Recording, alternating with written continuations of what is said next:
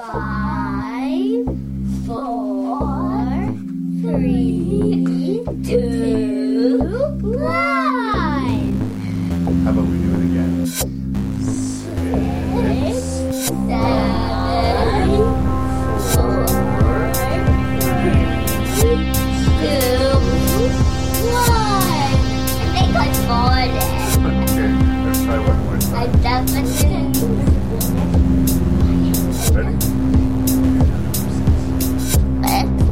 I can move you. Making review. Making review.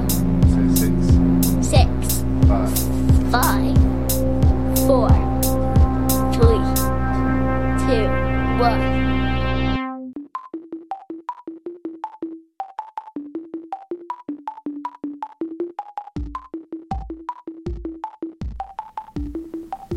On this episode of Rank and Review, Turquoise Elephant Jello. I mean, what the fuck? I'm going to look at six films that uh, have the capacity to bring out an audible what the fuck in its viewers. Uh, for those with sensitive ears, let's say WTF. This is Rank and Review, Episode 6 WTF. Oh, and also, it's not to be confused with another podcast called WTF, even though it is, in fact, recorded in a garage and does have moments where it's funny. Um, what it also does have moments of extremely coarse language and spoilers for the six movies we are discussing. I don't know how these movies can be exactly spoiled, quote unquote, but if it's something that worries you, watch the movie before you listen to the podcast. But do make a point of listening to the podcast step back and enjoy episode 6 of Rank and Review.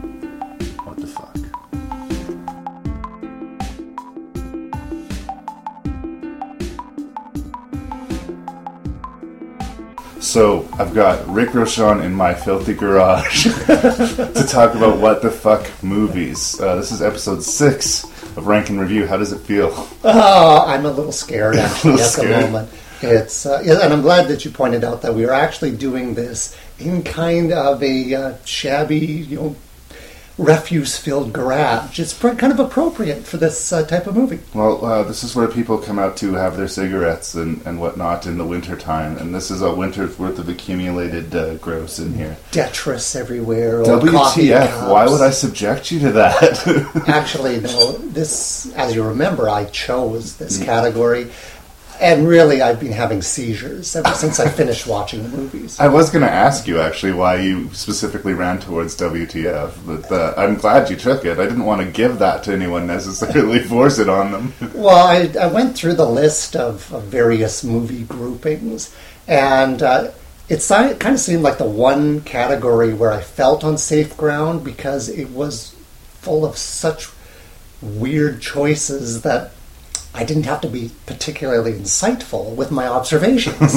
you know, if you're watching famous horror movies or really good ones, then I actually have to have some real in- intelligence uh, behind my my thoughts. But this is just kind of a you know, pounding your head into the floor kind of uh, discussion. So, uh, had you seen any of the movies before when you got the list? Uh, I had actually, well, I've seen a bunch of the Friday the Thirteenth movies, Right. you know, years ago, like thirty years ago, um, and uh, I hadn't actually watched this one because once I started, well, because the first thing, you know, when Corey Feldman appeared in the first two minutes of it, Yeah. I went. Right, he was in the fourth one. That's Oh, right, the hilariously titled Final Chapter. so I went, okay, okay, no, I'm, I'm catching up here. Um, but uh, I had heard of most of the movies in the category. Rubber was brand new, uh, but uh, so I was sort of passing familiar. And then, well, Trailer Park of Terror had never crossed my mind that it even existed. Yes. Well, let's go through the movies that we're going to talk about today. I've got a bunch of DVDs right next to you here, but uh, the only one we watched together is uh, Bubba Ho-Tep, um, and uh, that's Bruce Campbell playing an elderly Elvis, directed by Don Coscarelli, who just did this movie. Uh, John dies at the end, Uh, yeah, which I haven't seen yet, but everyone tells me that Larry, you got to see it, you'll love it. Um, and yes, uh, Rubber, of Un Film de Quentin Dupieux. Brilliant. Only the French could come up with something like this. Existential terror. Um, the then we got a couple of highly questionable sequels: uh, Aliens versus Predator Requiem and Friday the Thirteenth Part Five: The New Beginning. The aforementioned Trailer Park of Terror, and then John Carpenter's Ghosts of Mars. Terry was with me a couple episodes ago. We were talking about a John Carpenter film, and he called Ghosts of Mars one of the worst movies of the 90s. Well, you know, it's I didn't watch a lot of movies in the '90s. I'm not a huge film buff in that sense, uh, but uh, I would probably concur with that. It's, it's not it, good. It, does not uh, does not age well, uh, having not seen it in the original theatrical release, uh, and it's uh, yeah, it's it's got its issues.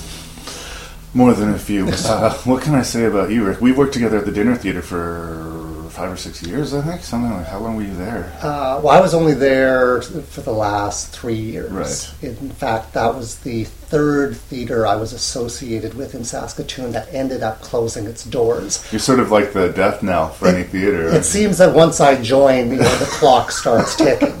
So uh, you know, it was it was a surprising thing to discover, but eventually, you know, it's the pieces started falling into place, and I realized that I'm just not good for the financial well-being of theater in Saskatoon. Maybe you should go work for a bank. see what happens. Well, I did work for CIBC for a little while, but they seem to have weathered the storm. Yeah, they bounced back. Yeah. Um, so you're not a big movie fan. How do you feel about horror movies in general? Well, I, I now when I say I'm not a big film buff, I enjoy movies. Yeah. I go to them like you know regularly, but I'm not like a an avid you know moviegoer. I'm not going every week or anything.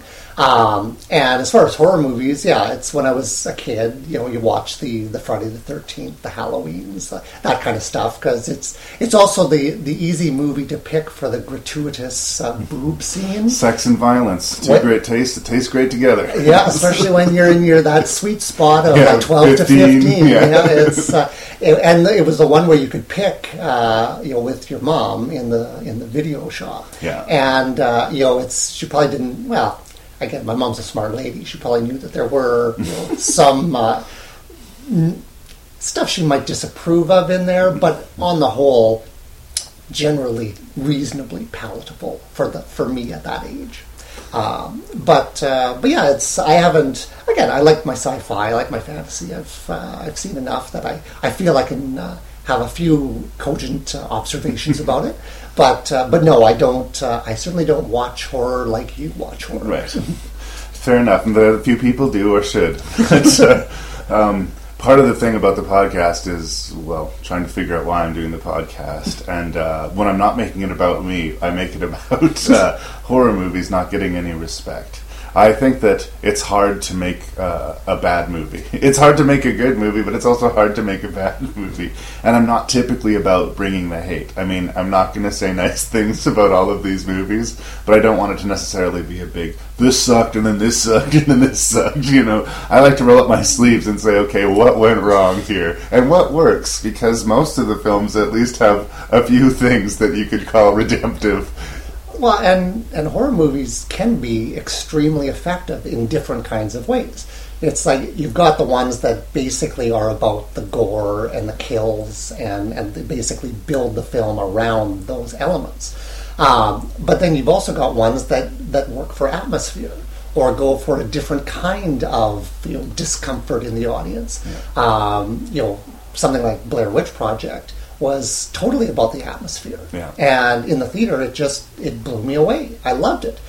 Subsequent viewing, I hated it, but uh, but yeah, it's they can you know if you've got a director uh, who knows what they're doing, knows what they're going for, and a good or a decent script, it's like you can turn out incredibly effective, effective horror movies. Um, you know, for very different reasons. So, and yeah, they're not just you know about the you know the jump or the uh, or the gore or whatever. It's uh, you know it can be very good storytelling, and that's basically what you want. Is it a good story, and are the the thrills effectively delivered? Yeah. And uh, yeah, it's I've I've seen lots, seen some junk, and I've seen. I'm not saying that there is an utterly worthy of dismissal and hateful, you know, comment film, of horror films. There are, but I will see, like in comedies, especially the comedy genre, people will make excuses. I have uh, that movie Hot Rod. I have on my shelf. It's from Saturday Night Live alumni making about a stuntman. Oh, those all work, always Yeah. work so well. But uh, I will I will show that to people, and I will always drop this caveat that this is not a good movie, but it is funny, right? Nobody will do that for a horror movie, but they will do it for a, a comedy, right? This isn't a good movie, but it's got some jumps to it. It's kind of stupid, but I mean, it's it's entertaining, you know. For some reason, horror movies don't get that same pass, and I, I'm here to call shenanigans on that. See? No monster.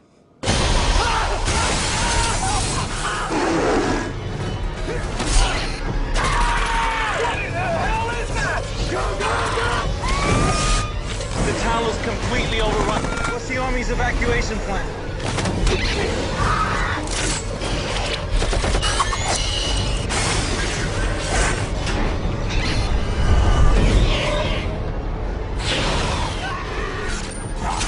Um, the plot, such as it is, just to just to push the plot a little bit.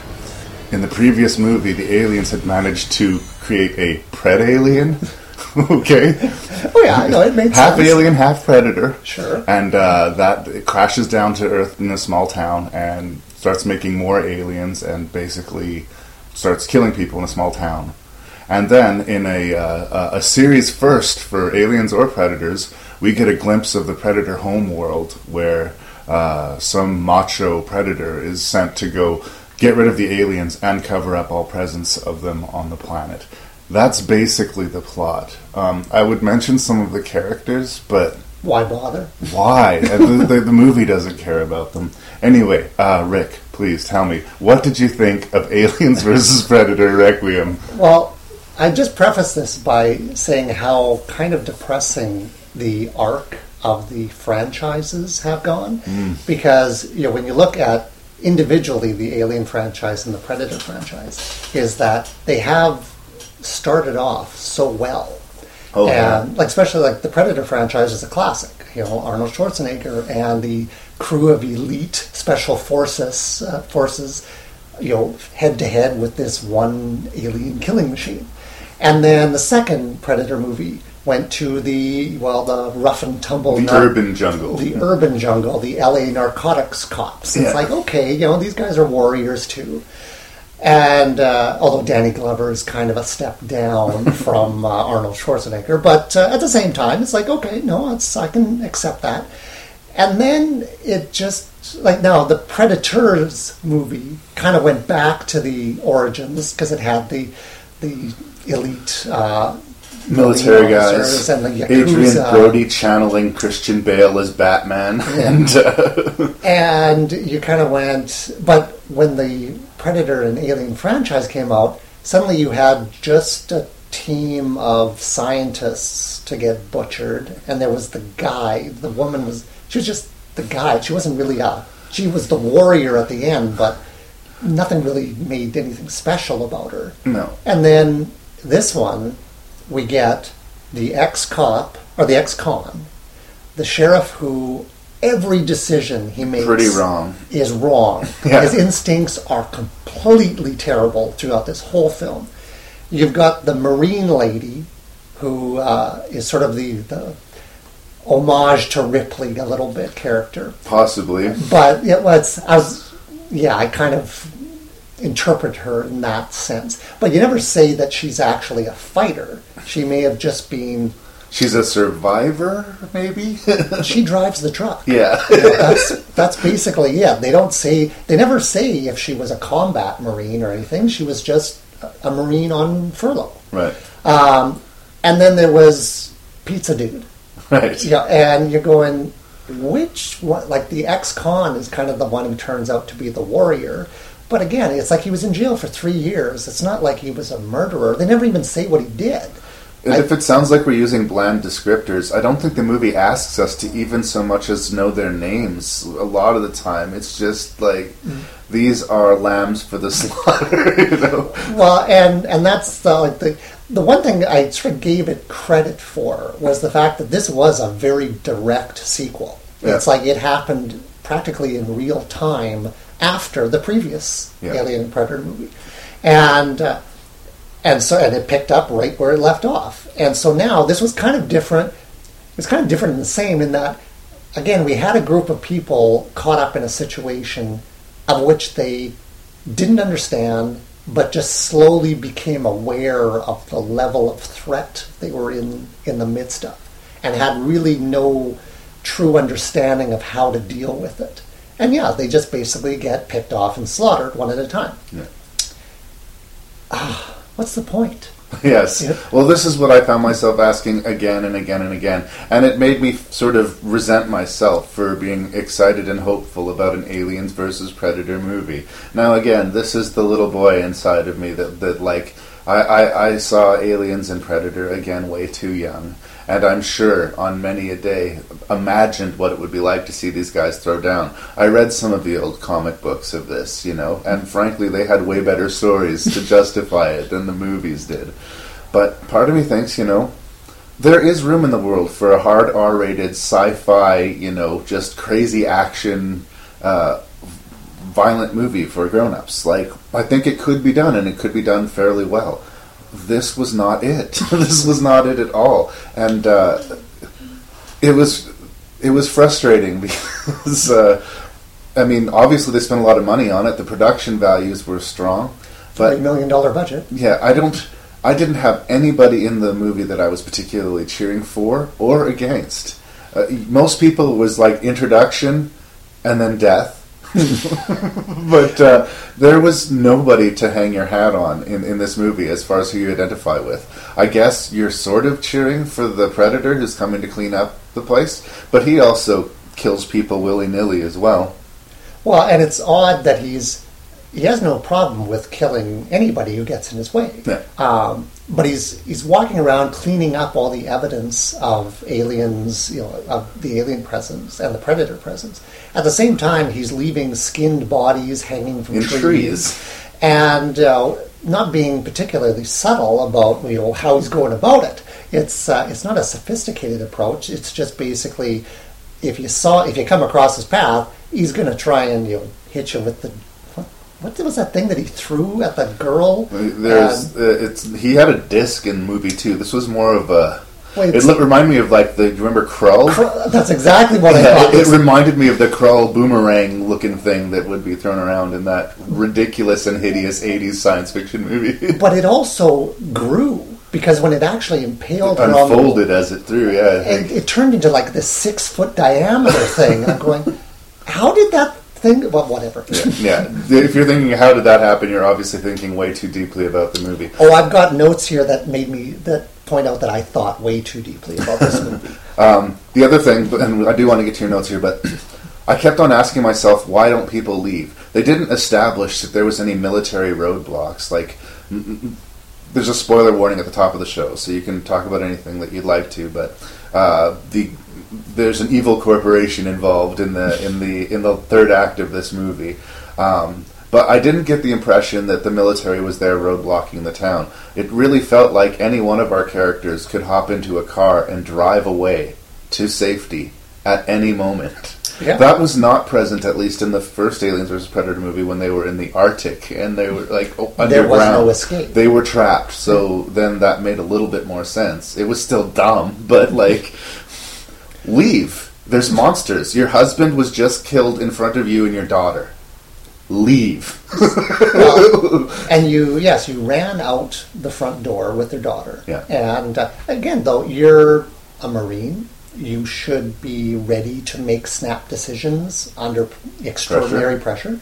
It's like you didn't have your car keys with you? Apparently not.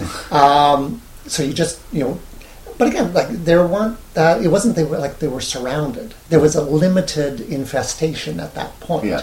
Um, yeah, anybody could have just basically commandeer a car. I'm sure she would, probably she would have known how to hotwire a vehicle. Yeah. Just stolen a car and left. And there again, if they had a reason to stay, like if her daughter was missing and she was looking for her daughter, but nobody had a reason to stay. Nobody had a reason to stay. They just did. Well, and and that was like one observation that if if that if the mother was the pseudo Ripley character because her and her daughter were kind of a homage to the Ripley Newt Dynamic, relationship, yeah. and uh, I was just going like even extending to giving the daughter lines that Newt said from Aliens Two, uh, but I'm just going again like why aren't you why aren't you making the right decision here? You're of all the people in this entire situation, you're the one capable of acting in a rational manner and doing the smart thing to survive. And no, she's somehow caught, you know, pinned down in the graveyard by the predator, and then she goes one another way, and there's an alien. Yeah. So yeah, it was just ridiculous. So I want to hear some of your uh, overthinking on these notes, please. Well, the thing that uh, that bothered me well, about this film is that it was it seemed very obviously trying to grab on and appropriate more successful moments from previous uh, moments in the franchise. There's like yeah, the relationship they set up between the mother and daughter is is like the Ripley Newt relationship. Um, there were the alien swimming through the water scenes. That was in Alien Resurrection. Get to the chopper. Get God, to the chopper! I heard that. I went, "Are you kidding?" it's like have some self-respect, man. When you read that in the script, didn't you just turn to the director and say, "Yeah, Arnold said this. I can't say this Yeah. line." What the hell are you? That was another What Arnie. the hell line are you? alien drool over you know over overhead Right. you know and then the slow burn up it's like yeah seen that um, are the monsters gone Yeah. it's like and then she's looking up into the sky with foreboding because she knows the monsters are still out there it's like i know you're a little limited with this kind of franchise in that if you're not going to resolve or build like a progression into the development of the storyline you've got your your your hands are tied. Yeah. It's like no, Earth at this point is not capable of you know doing anything proactive against this threat. It's like again you're going well yes, but it's connect. This is earlier in the franchise, so Yes. they're connecting this uh, you know retroactively into you know the future. Uh, except that you know in in Alien they didn't. This was a surprise to them as well. Yeah. You know, so again, you're going, well, wait a second. Yeah, It's it's very hard when you you're trying to tie these franchises together in like neat little bows, and yet it just basically leaves further questions unanswered. You spend so much time paying service to the previous films that you don't really do much in the in the one that you're making. Yeah, Um, I they, they they tried to do some ballsy things in this. Like I, this isn't really a compliment, but I will say they were trying something. Really early in the movie, one of the first people killed is like a father and son who are out hunting, and we t- typically haven't seen little kids get killed in this franchise before, and they kill the hell out of that little kid. They the do. thing is, is that I felt nothing. It did not make it like it should have been horrifying, but it wasn't. And it really set the stage for what was to come. Introduction of character, character dies. Introduction of character, character dies.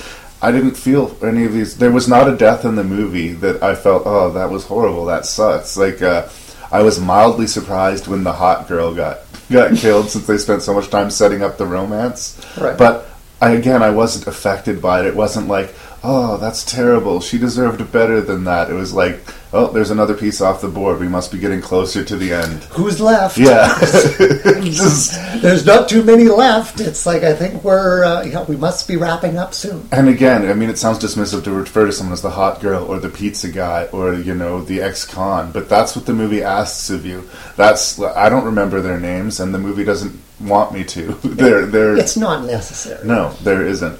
Well, and and part of the that was something that I thought a little. I was thinking a little bit too much about this film in that when you talk about the relationship between the brothers, Yeah. like you've got the father son relationship that well, relationship they're killed together, you know, early on, but uh, like. The main, like the protagonists, are the ex-con and the pizza dude, uh, and their relationship. And I actually thought the predator that answered the distress call was the older brother of the predator that got killed. Oh, well, they certainly didn't do anything to tell us that. No, they didn't. They didn't. I inferred it Right. based on you know. Okay, why would he respond? You know, of anybody because they don't. Again, you don't know anything about that the world and what you're looking at, all you see is somebody responded to this distress call and takes off to And why one? And why one? That's Why another one? question. If they're really determined to, you know, keep this quiet, And if it's an infestation of aliens, potentially predator predator aliens at that, well, although he didn't know that until he got there, right? So, but at the same time, if you look at uh, the first Predator Alien movie, three of them showed up for this particular hunt. Yeah. So how come you know a task force wasn't sent to deal with at least three? Like one of them, like they're all pretty badass. Yeah. They they can take on threats, you Yeah. know, when they're outnumbered or whatnot. But at the same time, if one of their ships has crashed, it's gone down, something's up. Yeah. But uh, but yeah, when he showed up at the crash site and pulled the mask off the dead predator and looked at it, which was kind of a nice. I like that as opposed to it was sort of a reference to like the killer's impression on the retina of Right. the victim. I was going okay, well, The mask had recorded everything up to the point of his death. yeah, and I thought, okay, no, I like that. That's a nice little. That's a nice little touch.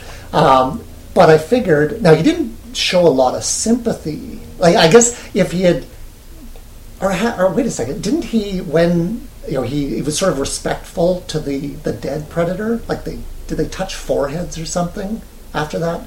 I don't remember that. I'm not sure. It's I'm not going to watch the movie again to find out. something about in that scene is what sort of cribbed me to the fact that I think they're related. Right. And because they had like this relationship between brothers that they were developing in the main story, I figured that that made sense. Is that and that's why he responded was that it, the distress call went to a family member. Maybe. So Again, we don't know. We Yeah. don't know. And when we come to this movie, I understand the thought process. This is Aliens versus Predator. That's what we've come to see. So the the humans take a back seat. I guess I understand that. But again, I wanted to know them a little bit. Well, and you know, if if the the backseat characters are the ones you can actually, you know, you can because they can speak. Yeah. Uh, the uh, the audience, you you have the potential of drawing the audience into their plight. We can you can make us sympathetic to them. Whereas your two badasses are just, you know, screaming at each other and flailing around with laser weapons and swords, or you know, extendable jaws. Yeah. So you really can't feel any sympathy, or you know, it's hard to get you know in their corner either side. They're just there to slaughter everybody you know who gets in between them until they actually face face off against each other. And you just kind of go, It's a big lead up to, you know, vagina face versus penis mouth. as far as again, it was of the six movies I watched, it was like the biggest budget Yeah. at forty million. You can't really fault like the performances aren't bad. Like the the actors are competent. They don't suck. they don't suck.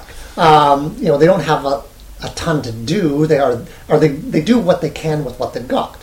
The effects are effective, you know, for that franchise. It's like the aliens like look good. The uh, the predator looks good. It's so all the scenes happen in the dark, you know, Yeah, which that's is true. which is a typical thing for this because they don't want to be able to see. You know, if there's too much light, it reveals The puppetry. the puppetry. Yeah. So it's like okay, I can I understand it, um, but uh, it's just it's again it's kind of a missed opportunity. You know, Missed opportunity is the is the right thing to say about this, and it's the second time that they've missed this opportunity. Again, there's a really rich, interesting stuff in both the Aliens franchise and the Predator franchise. Now, to be fair, each franchise had independently shat the bed before this film, but it doesn't mean just because you know there was some there was some crumbs in the in the blankets in the previous movies that you have to embrace that side of it as well. You know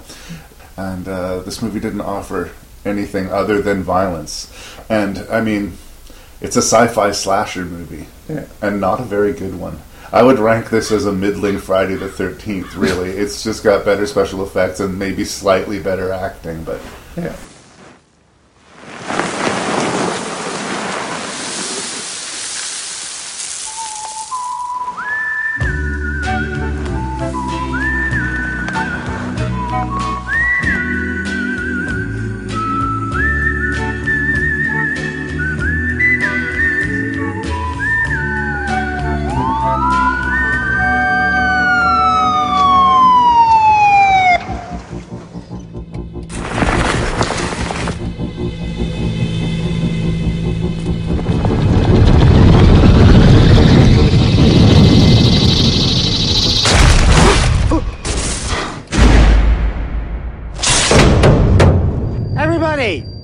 This is what our killer looks like. Tired. Okay, so I have this movie here called Rubber, a film by Quentin Dupieux. D U P I E U X. How would you say that? Dupuis? Yeah. Dupuis? That sounds right. I think that's right. Um, from the back of the case, meet Robert. Little tire, big attitude. After becoming spontaneously self aware, our mischievous anti hero rolls around the desert using his newly discovered telekinetic powers to blow up anything in his path. That's basically the plot. Genius. Genius. Um, the other thing that's not on the back of the case is that he has a crowd of people that's following him around, watching his every movement through binoculars, in some sort of organized tour guide type of situation. Uh, yeah, the movie is that strange, and more so. Uh, please, what did you think of Rubber? You know, the, the key to understanding this movie was French director, French production. Because only this this feels like European horror. Like only the French could come up with something like this. and I was trying to figure out like it's it is it's very it's self aware that it's being like a, a weird movie. At the same time, it's I was trying to pigeonhole it as to how to describe it. And I came up with an existential horror movie. And I looked it up. It says the existential attitude is a sense of disorientation and confusion in the face of an apparent meaningless or absurd world. And that's what this film is, in a nutshell. yeah, there are no rules to this world. It even will establish its own rules just to break them. Yeah. At which is just awesome. No explanation to the tire's origin is asked or answered. You Not know, required. yeah. It's like I I loved this film from the opening. Nice. It was the whole like there's this opening monologue which basically amounts to why do these things happen in the world? No reason.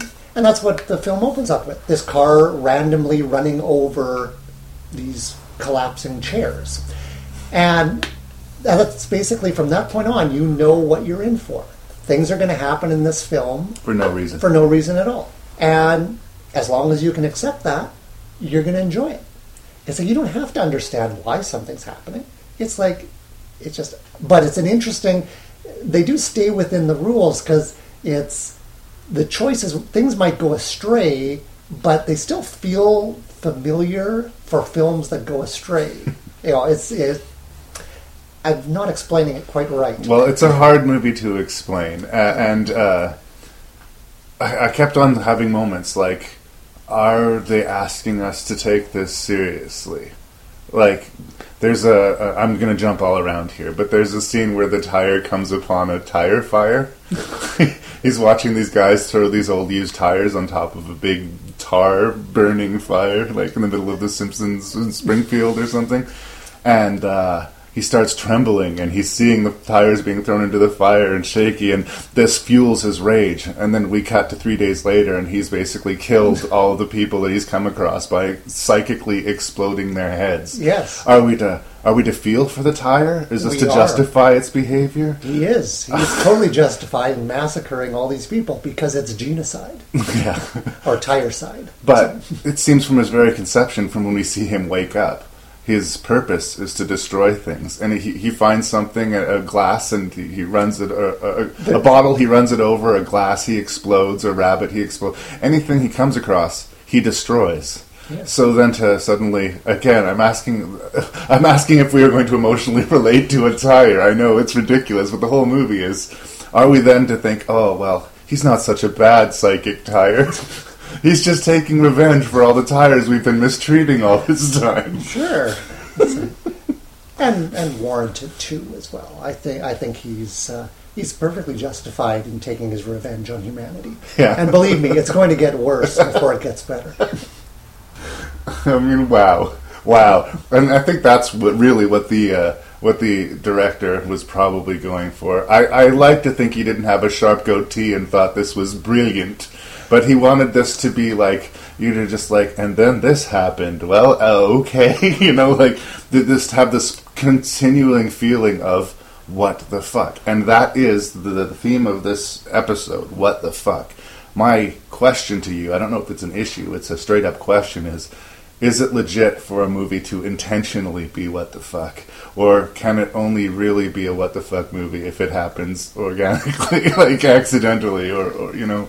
No, it's uh, this this film r- reminds me of like Twin Peaks. Mm-hmm.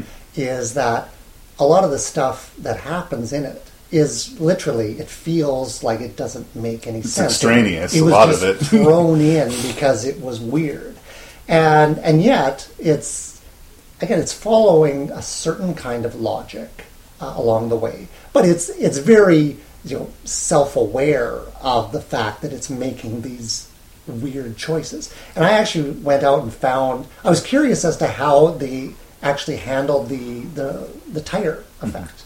And so I, I went and I found an article, like an interview with the director, in which he talked about it.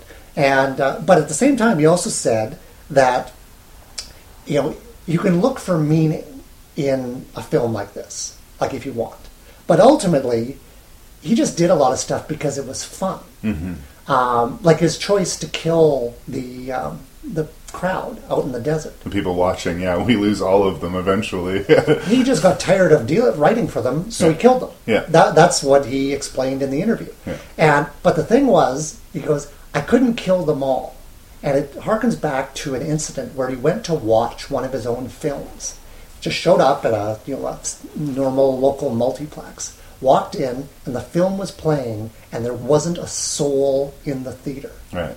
And he goes, and it just sort of threw him because he goes, What's the point of showing this if nobody's there to watch? It's true, though. I worked at a theater. Even if no one buys a ticket, the projectionist will run the film. It's absurd. We also still have to do theater checks when you would work there. You'd have to go and make sure that nothing was going wrong in the empty theater, and that the sound and picture quality was just so in the empty theater. just crazy. Well, and but from his point of view as a filmmaker, he's going, What's the point of making a film if there's no one to watch? So that's why he had to hold on to one survivor of that crowd To watch. to watch to make sure that yeah, there's actually a point because you know it's a little bit like when the tree falls in the woods and there's no one to hear. Does it actually make sound? Yeah. It's that kind of you know logical dilemma. But again, they seem to be waiting for the tire to wake up. They're always at a right situation and know where he's going to be and what he's going to do. And again, no explanation is offered as to the hows or whys of this. I actually figured out my own reason why that group of people were out there. All right, please do tell.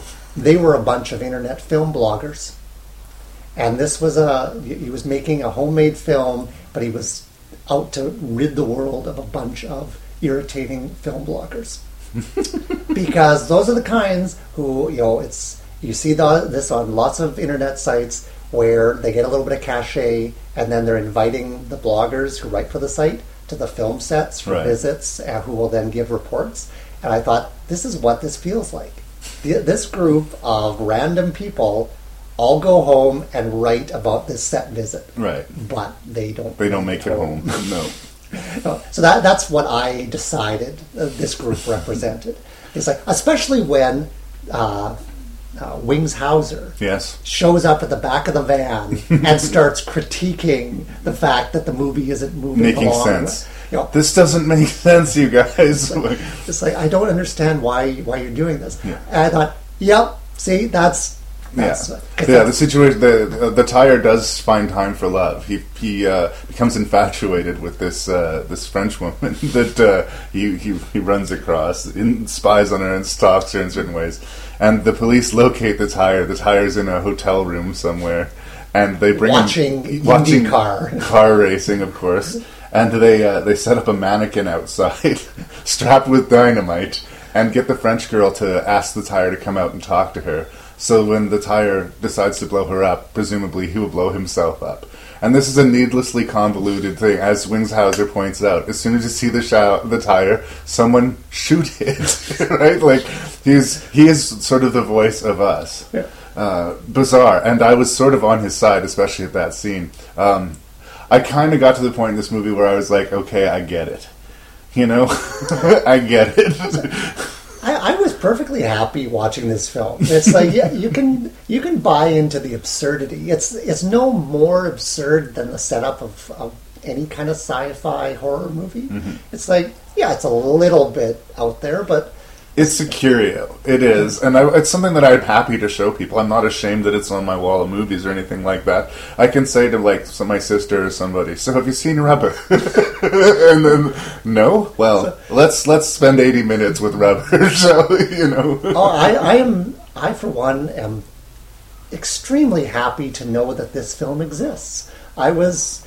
It's one of those quirks, quirky kind of productions that it's very hard to learn about or or, or hear about, but you know, they get brought to your attention, Yeah. and uh, and when they do, it's like. I'm glad I live in this world where Yeah. something like this can exist. the chances that this movie would ever get made has had to be two billion to one, and yet here it is. Well, uh, this movie, yeah, like I said, it sets out to be weird. Um, I don't want to just be negative about it, though. The the guy, who, the sheriff, who I guess if there's a main character other than the tire, Stephen Spinella. yes, he. He talks directly to us. He's the one character who we are allowed sort of personal access to. He's breaking the fourth wall Yeah, right off the bat. and and and like for most of the movie, the audience is represented by the group of people following the tire, but they even discard that when the sheriff starts talking directly to us. And I did really enjoy his opening monologue or his whole breakdown about halfway through the movie where he starts talking about how none of this is real, you guys. And asks his, his deputy to shoot him a few times to prove to everybody that it's not real. Uh, I mean, I really loved that sort of Charlie Kaufman like crazy angle of it. But again, each scene was that scene for that long, and the next scene that came after it, although it was equally strange, really didn't relate to the previous scene. You know, so. I don't know. I'm I'm, a, I'm mixed on Rubber. Uh, I want to like it more than I do, but I don't dislike it. Yeah. If that makes any sense. But Well- that's the kind of review that a movie this absurd deserves. So- and I love the uh, uh, playing with the different levels of perception. Right. You know, it's like I'm the audience watching. There's an audience in the in the film watching. There's the actual film unfolding. I was going. The one thing that was missing was I was waiting for a commentary track. Yeah. Because that's again another level of observation. And and the thing that I never saw was the tire becoming aware that I was watching it. that, I was waiting for that at the end, that the tire was going to tilt and suddenly realize that it was looking through the camera at me. And then it's like, now I've been noticed. Now I'm, you know, I'm at threat. But that never happened, which was unfortunate. But I was like, oh, just a little chintzy thing that I was looking for and didn't get. I, I think that maybe the difference is, and I have the same complaint with like David Lynch to a large degree uh, in these sort of absurd, dark thrillers. I think this movie is as concerned with making you smile and laugh as it is with quote unquote scaring you. It's a bizarre movie, but uh, sort of abstract theater or absurd theater is absurd and abstract, but usually is about something. I don't know when I watch a David Lynch movie what it was about other than being strange and trying to confuse me. And I prefer Rubber to most David Lynch films, but I sort of had a similar thing. I get that this is absurd and weird, but I don't get that it's about anything other than being absurd and weird. Is that enough, maybe? Is it enough just to be absurd and weird? I Six rail workers. thought The it bodies were hung and decapitated. But here, a million miles from home, Anybody here? drop your weapon. I ain't going back. They're about to discover nothing is what it seems. We got a situation here. Everybody in the mine's gone insane. What the hell is going on out there? All right. Ghosts of Mars, or as maybe more correctly, John Carpenter's Ghosts of Mars.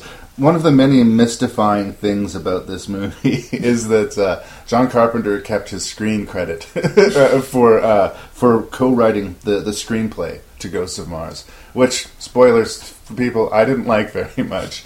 But uh, in a movie that again Terry Schroll and I reviewed a few episodes ago called Prince of Darkness by John Carpenter, which we liked, he wrote it but put a different name as the credit for the writing. Oh, okay. So I'm not quite sure why he will proudly lay claim to Ghosts of Mars and not Prince of Darkness, because Prince of Darkness was a pretty good, pretty creepy, uh, apocalyptic thriller, Uh, and yeah. this is a pretty bad, pretty lame kind of embarrassing sci-fi action movie. It presents itself like it almost wants to be a winking comedy, and Carpenter's done those in the past to great success. I'm a big supporter of Big Trouble in Little China, and that movie is completely stupid and insane. um, this movie is also completely stupid and insane, but it's sort of sucked all of the fun out of it, you know? It takes itself way too seriously. and then when it has its weird, wacky moments, they sort of stand out as completely incongruous, you know? Um, yeah, so I didn't like the s- relatively star studded Ghosts of Mars, but I'm completely accepting to a second opinion. so, Rick, uh, what do you have to say about Ghosts of Mars? Actually, I, I'm pretty sure we're going to agree on this film. Uh, this was like swing and a miss, uh, like just whiffed. As you know, you look at this, it didn't have the biggest budget of the films we're reviewing. It's 28 million, uh, but it has the most well-known cast. You know, Absolutely. solid, solid B-listers. I would uh, rate them like before Jason Statham. Yeah, hit Jason big. Statham was actually originally going to be the lead, but they decided to replace him with Ice Cube for more star power. That's how times have changed, right? Um, yeah, Ice Cube, Natasha Henstridge, uh, she was the lead in Species, and she manages to keep her shirt on this whole movie. which is just a shame. what are you going to do? Jason Statham to Pam Grier, who I believe was hot off of Jackie Brown from Yeah. this movie, which is unfortunate that this was follow up. Uh, Clea DuVall, um, Joanna Cassidy, who's an actress I like. She was in like uh, Blade Runner and uh, Six Feet Under. She's been around for a while, and she's really good. A lot of good actors in this, but the script does them no favors, and they try to play it with a straight face, with the exception of Ice Cube for the most part. Um, Yeah, you know, should we you- push the plot a little bit, such as it is? the plot as it is. Yeah, it's uh, basically the movie is one big flashback uh, with uh, Natasha Henstridge's character testifying before a Mars committee as to the events that uh, occurred at this mining colony, uh, in which uh, they. Uh, her and her group of uh, police officers show up to escort a dangerous criminal Desolation Williams. just shoot me now. It's- and is that any sillier than Snake Plissken? well, it's I I read a little bit about uh, this film online, and and John Carpenter has this sort of um, quirk of of giving these odd names to his anti-hero characters to no really good effect Mhm. because he's not a badass. He's Ice Cube. I don't care where he comes from. He's a rapper. He's not a badass. He doesn't. He looks soft. Yeah. You know when you look at him, and I just went. This is the biggest criminal badass on Mars. he does, I will give him, always have sort of that vaguely pissy look on his face, like he's always in a bad mood or grumpy about something. but uh, Because that's what you look for in your really dangerous criminals. Yeah. That they are a little dyspeptic. Yeah. So, But I could see Statham in the lead. Actually, I could see him uh, uh, sort of fitting that a little more comfortably. Cube is fine, but like I say, he has that certain expression no matter what role he's playing.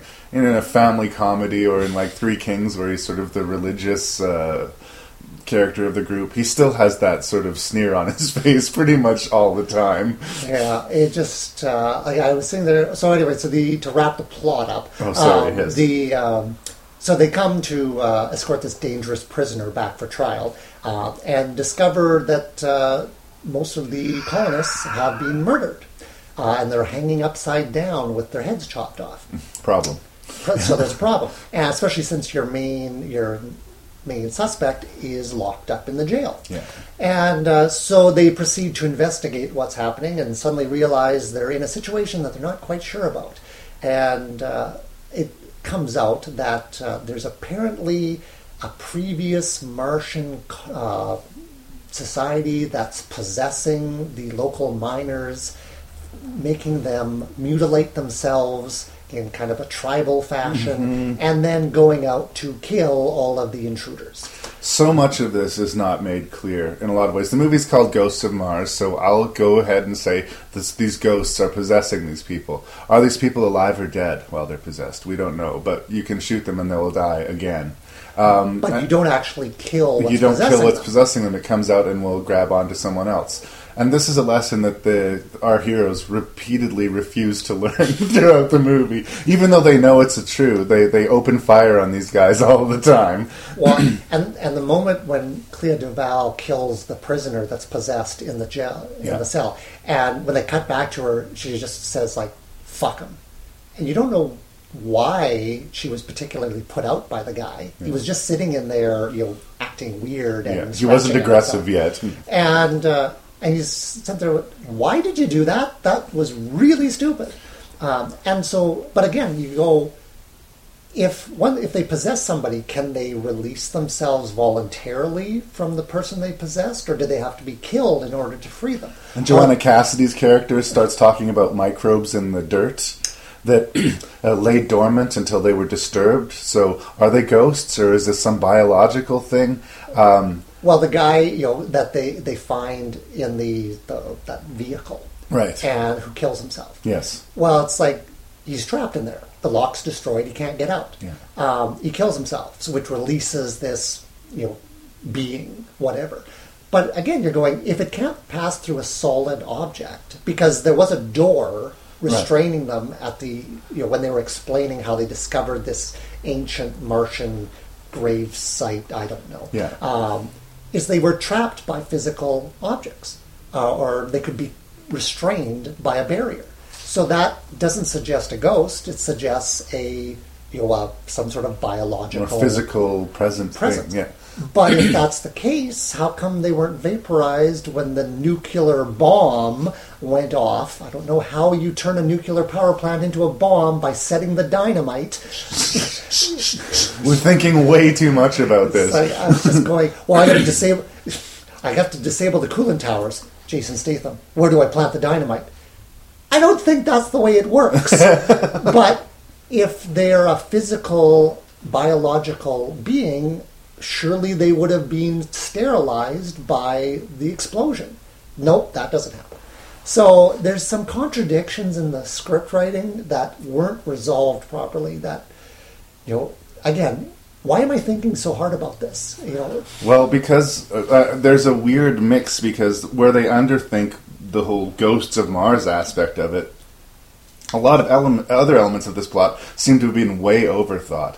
It's a it's a matriarchal society that we're introduced to. The women are running things. That that would be in of itself an interesting approach to take because we don't see that so often. The women act exactly as the men would in these things. Like there's no discernible difference between like basically the movie posits that women are just as big a bunch of assholes as guys are when it comes to this sort of stuff. I thought that exactly the same thing. and uh, why set that up if you're not going to do anything with it? The fact that Natasha Henstridge's character is a drug addict is kind of interesting. It sort of works its way back into the plot because uh, her drug addiction actually helps prevent her from being possessed for some reason later in the film. Uh, and like you said, the bizarre structure of this all being a story that she's telling in, in, and we're seeing it all in flashback, including scenes that she wasn't involved in that were reported to her. Uh, the weird flash pans, like it seems like Carpenter thought a lot about this structure. Like he was trying to make this a really interestingly told story and creating the world with the matriarchal society and and like throwing in all of these things that are cool and maybe interesting of themselves, but didn't spend enough time on the bad guys. And like you're talking about the tribal thing with them piercing themselves, when we get our first look at these possessed people, zombie like group walking down the hillside to the mining camp, this really felt to me. I mean, Carpenter had to be in his late 60s or 60s in there when he was making this movie. It really felt to me like an old man trying to give the young audiences what they thought were cool.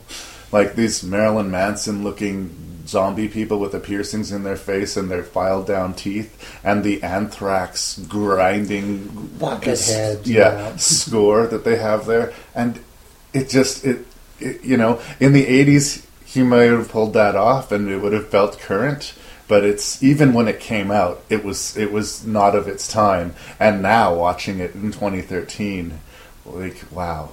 And some of the special effects particularly the train when they show the train traveling around Mars pretty bad. Pretty bad. Well, there was elements of these special effects completely keep dropping you out of the of the life of the movie. I just kept watching and seeing some of the most abysmal, you know, wire work, and you know these explosions happen, and you see you know this guy get caught in it, and he kind of does this half-hearted, half bounce because of it, Yeah. and you just go, what was that? Like, it was just painful. You know, they had money, but it's like if this was the best cut Yeah. of this shot, it's just it. It was it was painful to watch. Yeah.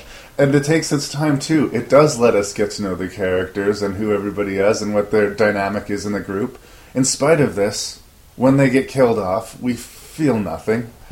Also, talking about the convoluted flashback scale, one of the one that really particularly pissed me off is uh, Jason Statham comes across these guys who aren't infected yet when he's out doing his perimeter search, and uh, brings them back, and they tell their story about how they were in the camp and uh, they witnessed from a distance what happened to the miners and have been hiding out since then. And then a couple sequences later, we find out that that flashback is not true at all. that they were actually there to break out Desolation Williams. So we got a flashback to their bullshit story. Like, and that she was then telling, you know, she was telling us the story of Jason Statham's story that was given to him by these guys, which weren't true. like, and, and why are you in your testimony to this council? Why are you basically relaying this bullshit story? Yeah. that you in subsequent, you know, as the story pans out, it turns out that that was all a bunch of bullshit. So Yeah. why am I filling in this moment, you know, with all this testimony? Yeah. It doesn't make any sense. No, and that's throughout the movie. And maybe if the movie wasn't taking itself so seriously, I wouldn't be looking to that. But for most of the movie, the actors, again, with the exception of Ice Cube, seem to be playing this impossibly straight. Almost, I guess I'll give them credit because some of those lines would be really hard to get out.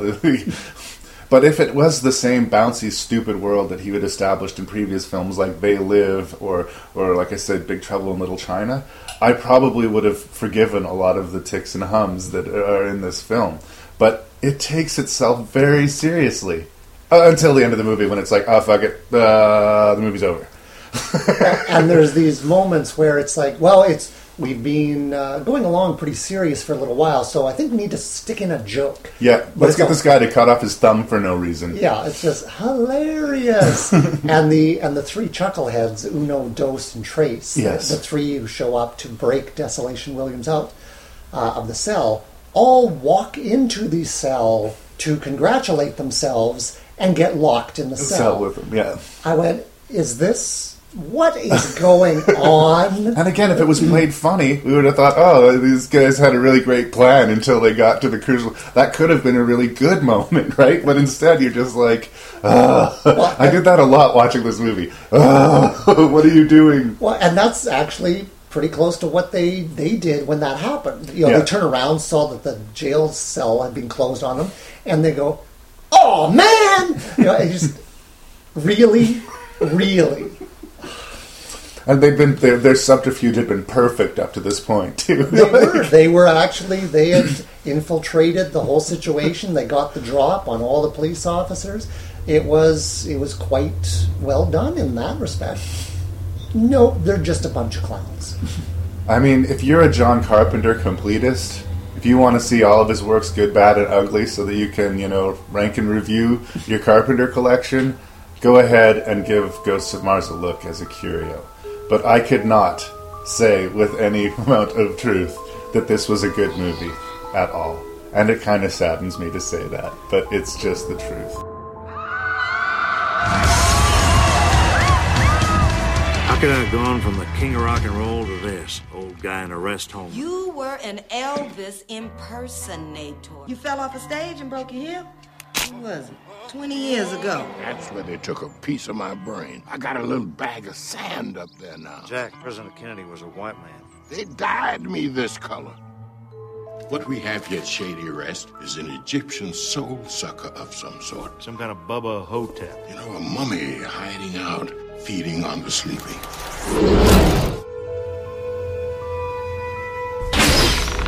there's a lot of love for Bruce Campbell, and uh, I think warranted, especially when you consider this movie, Bubba Ho-Tep. Um, he's sort of Mr. Macho, cheesy, talking with his you know dick kind of character usually most of the time.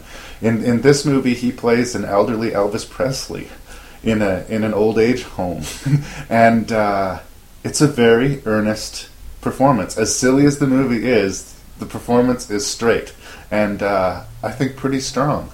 Uh, yeah, what did you think of Bubba Ho-Tep? Well, I just like to imagine the pitch meeting because it was very hard, from what I understand, to get this film financed. You think?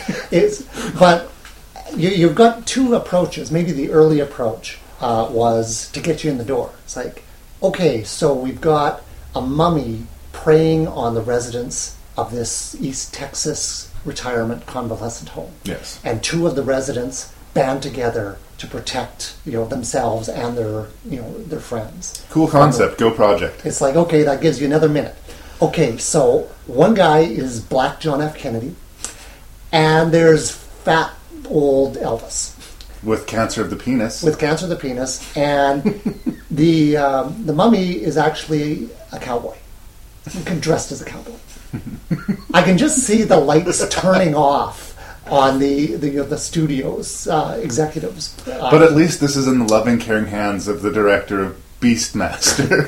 so, but uh, so yeah, it's. But if you read the the liner notes that accompany the DVD, is that you know Bruce Campbell read the script and even he was kind of floored by by the whole concept of it. And he was talking to his agent, and he was going, "I've got to be on in this." And his agent was going, "No, Bruce, you don't want to be in this film. It's like it's TV season. We can find you something better." And it's like, but he eventually, you know, it, this film wasn't going to get made without him. Yeah. Like, but this was tailor made for a guy like him. oh yeah, It's uh, like a total horror genre piece that is perfect for him, and he does. Now, I've I've only seen a few Bruce Campbell movies, Right. although I didn't. I had forgotten that he was in Xena Warrior Princess. Oh, yes. you know it was like, oh right, he was in Hercules, and uh, all produced by Sam Raimi. Yeah. and I was going right, right. Uh, and I've seen him like he does cameos in all Sam Raimi's movies, and I'm not a huge fan of the original Evil Dead. Mhm. It's like I I don't know. It's I've, I've watched it recently, and I thought it was it, it feels clumsy. It feels I I. Terry and I reviewed it very recently. I I gave it a favorable review, but I acknowledged that it's fairly amateurish. Yeah. Uh, it's more interesting because you see these people at the they're, they're in their early twenties at the start of their career. It- it's more a curio than anything else. I agree. But uh, but in this film, like I I I walked away from this film strangely moved by the whole experience. Nice. You know, it was funny, but it was touching as well. And I also kept about halfway through the film, I was equating this this movie with Unforgiven. Wow. The, the classic Clint Eastwood Western, yeah. Western. And I went, how is this connection even possible in my head? And yet, it it made perfect sense to me because both those films were about you know old legends for you know and what happens you know that there's the the old uh, phrase uh, legends don't die they just fade away Right. but this movie is actually kind of the opposite is that these old legends were just fading away in this convalescent home and yet the the situation allowed them to actually exit with dignity and sort of more of their original power Mhm. it, it was respectful in that sense so you could you could totally root for them because they started out as these forgotten you know the the nurse uh, you know doesn't believe that he was actually Elvis Presley But humors him. but humors him about it it's like you know and whether or not Ossie Davis was JFK or not I like to think he was Yeah. it's like it- if Elvis was Elvis, why the hell can't Why the JFK be JFK? But it's like you like to you know think that these guys who had such you know power and influence in their heyday is like it was such a waste to think that they would just end up as forgotten, humored, you know, pathetic old men. Yeah. They got a moment to redeem themselves, and I loved it for Yeah. for that reason. For me, I mean, I have an interesting relationship with the movie because I gotta say, the first time I watched it, I liked it, but did not love it. I, I mean, I don't know what I was expecting of the movie, but it wasn't what I got. The horror in the movie for me did not come from the mummy stalking the old people of this of this convalescence home. It was the idea of being a, an old person in one of those beds just because we all are going to end up if we're lucky and live long relatively healthful lives we'll end up in a in a place like that or hopefully nicer and to be an old person who has really has lived an incredible life and have nobody care what you have to say and to be in this position of helplessness and patheticness. Elvis has broken his hip and he's got cancer on his penis and uh, he's you know relatively humiliated by where he's ended up. They spend a lot of time with the backstory of Elvis, how he traded off his, his, his career with an Elvis impersonator because he just wasn't feeling it anymore. And then he lost the contract, and of course, the guy who was impersonating him died. And this is where he ended up. But basically, the position of being an old person in a bed looking back on your life and knowing that nobody cares about your life. For me, that's where the horror came from because it was real. The movie is very unreal, but that is a very real part of the horror for me. Well, and they and it's basically you know that whole group they, they don't establish the backstory for everybody. No. It's like, but the guy in the bed next to Elvis, Yeah. who is basically coughing up a lung dude. Yeah. That's all you ever know about him, Yeah. and he dies you know, Right away. right away in the movie. But they make the point that he was a Purple Heart winner And that his daughter was casually going to throw that Purple Heart in the garbage. in the garbage, and you just went, and that's what you got. You basically basically got, you know, this group of people who have accomplished great things in their life are reduced to cast-offs, mm-hmm. and that's yeah, that's it's frightening to think that you know whatever you do, you know, you can spend your entire life building up, you know, having all kinds of success, you know, earn lots of money, whatever for whatever whatever you've done that earns you the respect uh, of you know over your uh, over the course of your life, ultimately can be reduced to nothing, like disposing a few things in the garbage, and you're basically what proof is there that you were even around? Yeah. And and that's what you know. You've got the guy who thinks he's the Lone Ranger. Mhm. You're going, was that the guy who played the Lone Ranger in the movies? You know, it's like you you could take it that far. It's like especially since you've got a number of people already who have established themselves as these are actually you know important people Yeah. in the world, and so is everybody here sort of a forgotten hero? It's very possible. I mean, we don't get to know a lot of the, the people in the in the home, but the people we do know are quite interesting. I really loved this little moment early in the film with that old lady who was the kleptomaniac. she comes up to this woman in this huge iron lung and sort of sweetly strokes her hair, And then steals her steals her glasses. glasses off of her face. That was that was actually that I loved it.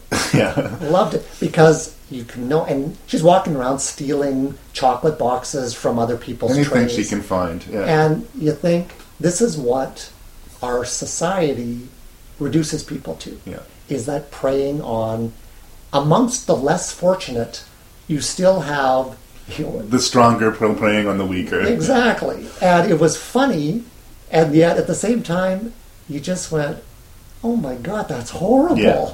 I think that it was done too because, as we find out, spoiler, she's one of the victims of the mummy, uh, that the mummy actually eats your soul. So if the mummy kills you, there's no afterlife for you. So it was a particularly horrible fate. So they made sure that we didn't like her before they killed her. Uh, and that is sort of a funny mo- a moment in the movie. But one thing that I would say to people who haven't seen the movie, uh, this isn't a comedy. I wouldn't say that this is a comedy. It's ridiculous, and there's a lot of absurd, bizarre elements to it, but it is played pretty much completely straight. I mean, there's laughs to be had there, but I wouldn't call it a comedy. Well, no, and and the thing is, is that playing it, it would have been so easy with this setup to play it for camp. Yeah. It's like, That's what I expected, and I think that's probably why I didn't like it as much the first time I saw it. But and I would have hated it if Yeah. it was played for camp. I liked the fact that they played it dead straight. This was like a tale of redemption. Yeah. for you know two people on the the down and out at the end of their life, and it was when there was moments like that were intended to be lighter, they came off wrong Mm-hmm. because it was like cheapening the moment. You know, the whole bit where Bruce Campbell you know traps the the scarab Yeah. uh, in the in the uh, the bedpan Yeah.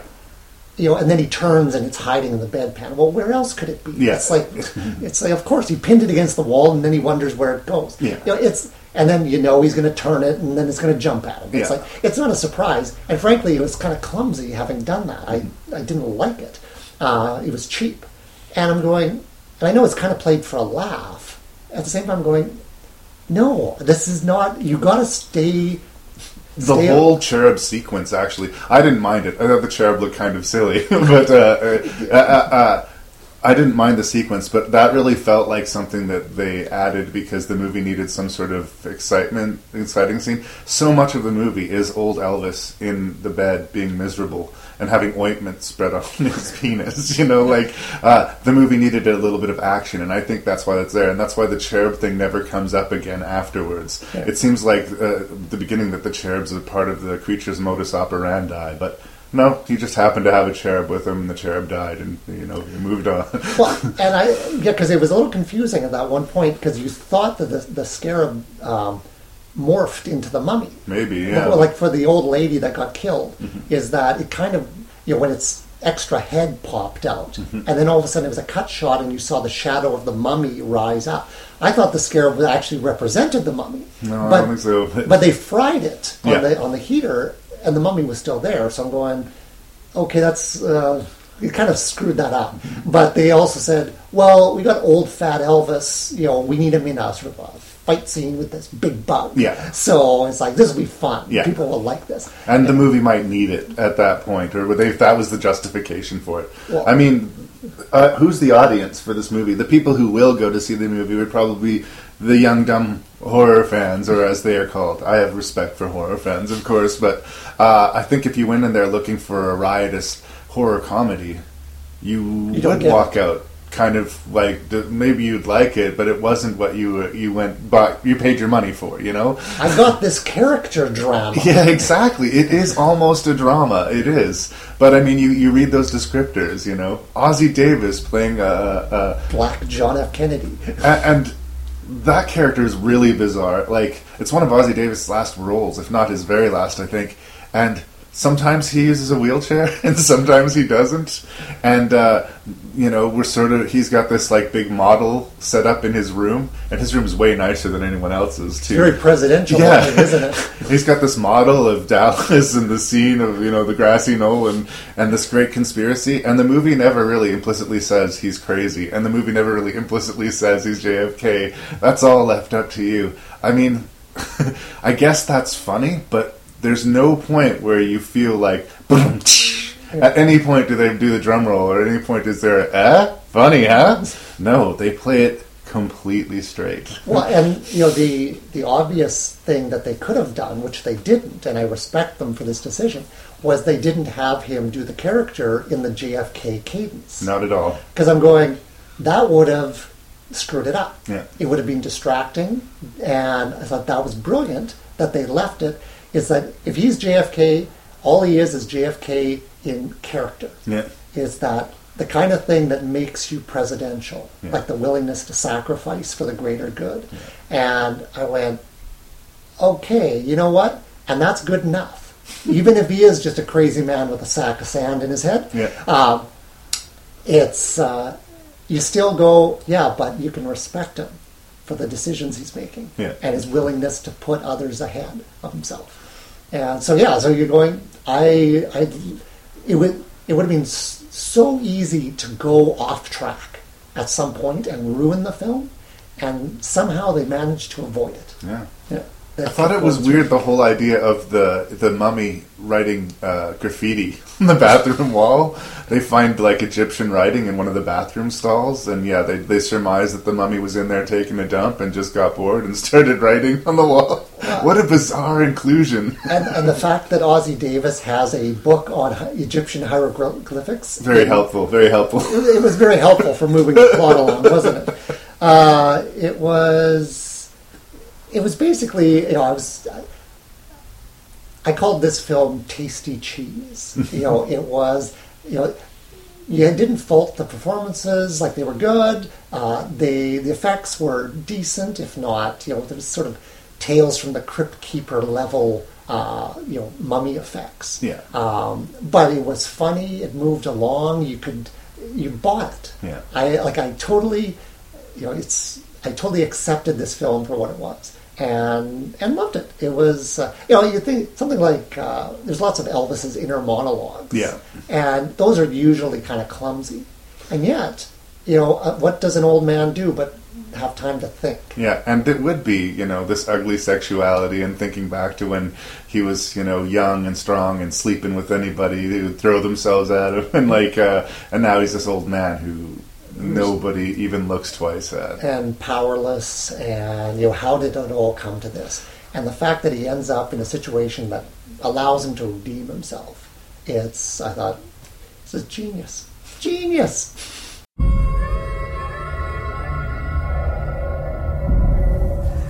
Everybody around here knows Norma, the trailer park queen. How sweet you are behind that. You know, the weaker ones among us would have you believe that violence never pays. I say, therein lies salvation.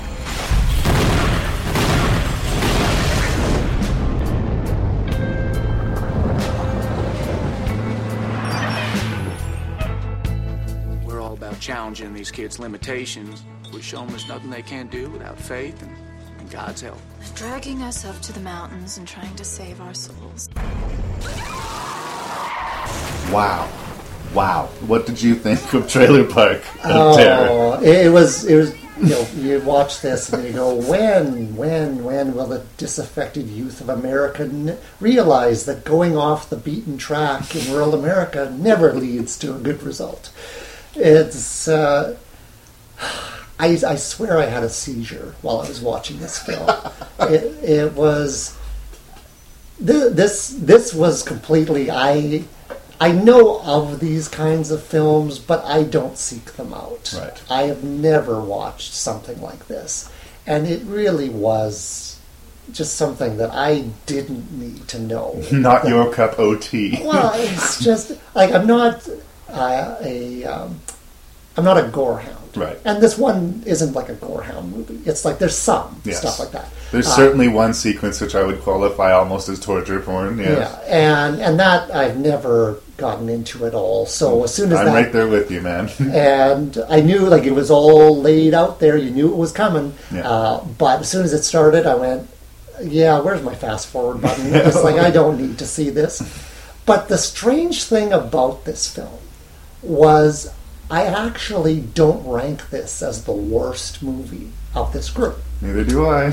it was because I thought that there was a slightly more interesting film or the potential for one after watching the opening scene, the setup, where you see Norma, who's the sort of the queen bee, hot girl, uncorrupted. I believe she's played by Nichole Hiltz. yeah. And she's, uh, they show her and she's still got her looks and she hasn't been despoiled by all the scummy other neighbors who live in this trailer park. And she's going off to, you know, meet up with her fresh-faced young beau. Yuppie boyfriend, yeah.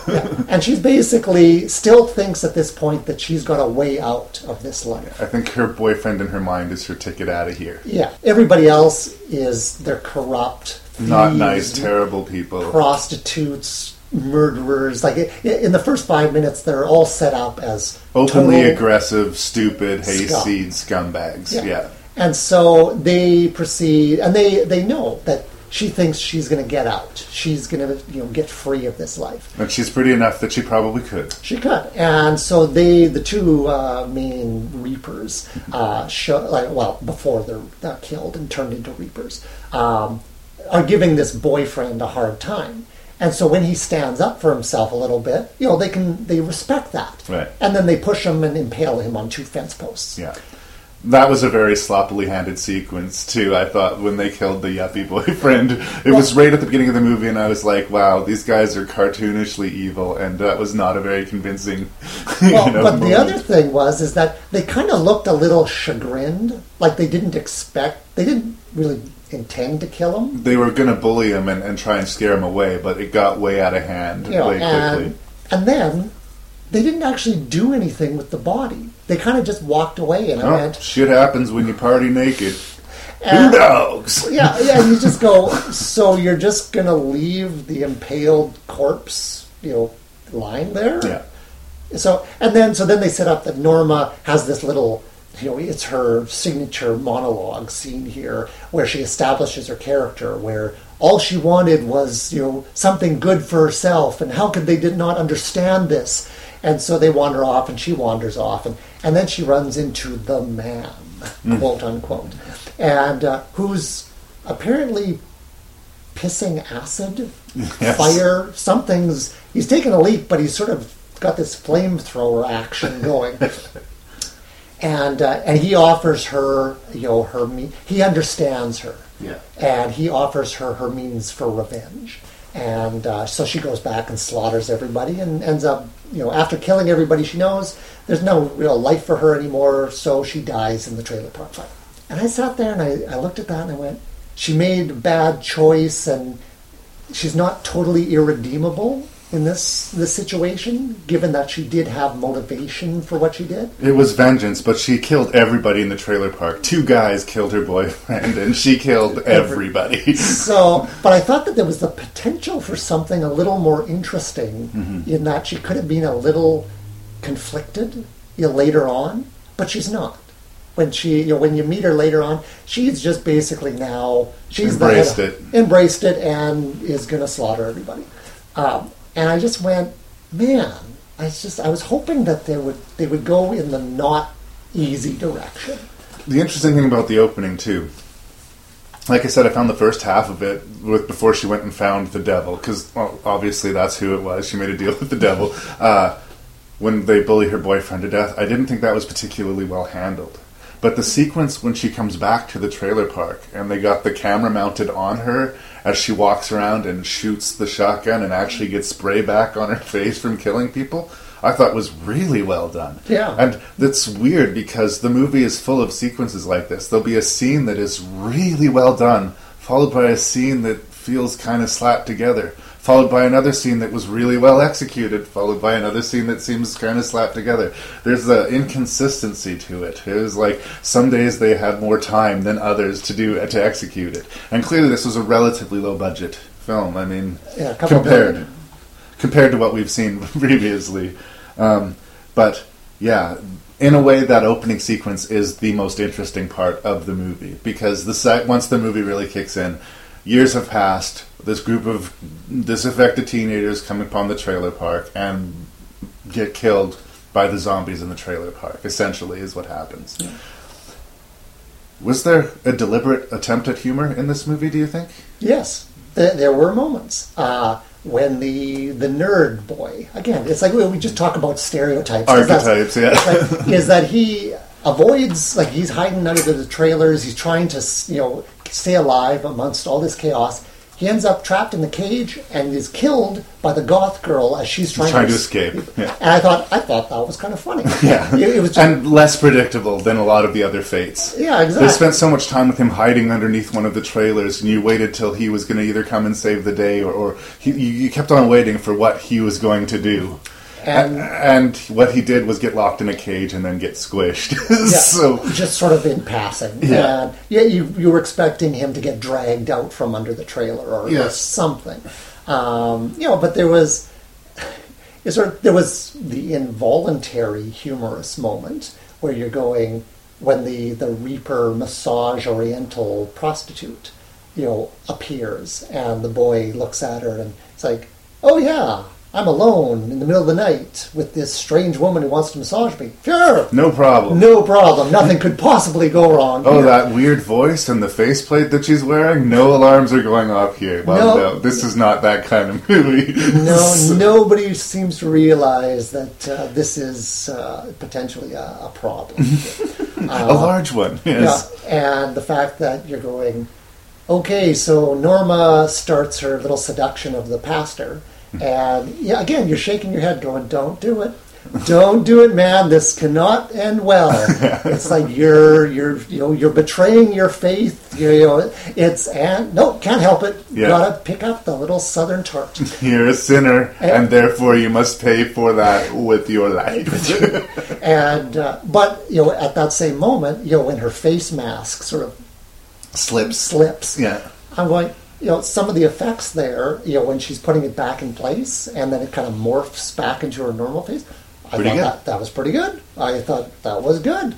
Um, so you know there was again there was good moments, and then there was just oh, and it's not surprising you uh, any you know anywhere. It's following along you know the the very well trodden path of this kind of uh, of movie. It's like you see it in all the slasher movies. Is Mhm. that if your morality is dubious, you're You will pay for it. I heard somewhere said that like the Friday the Thirteenth franchise, as much as it was hated by you know politicians in the '80s era, was one of the more Reagan type of movies that you could get behind because promiscuity and drug use was punished. It was always the virtual girl who would virtuous girl who would step up and, and fight back and win the battle. Yeah. That episode, right? Yeah. and that's basically what happens here Exactly. The, the one girl who Norma can sympathize with. Um, again, though, I don't know if they really set up her character as having that same motivation. You At never, all. you never learned that, but she all of a sudden spews out this monologue at the end. The survivor girl, and that's what we call her in the, the horror genre, the survivor girl, because typically it's a girl. it's not a, I'm not meaning to be condescending. Uh, she doesn't do anything overtly heroic to save herself. Uh, she basically, when she's caught and cornered, and she knows she's the last alive and about to die, she screams and cries and says, "Go ahead and kill me. I, like, well, I- I've got nothing to live for anymore." And that's exactly the way Norma felt uh, at, at the beginning of the movie.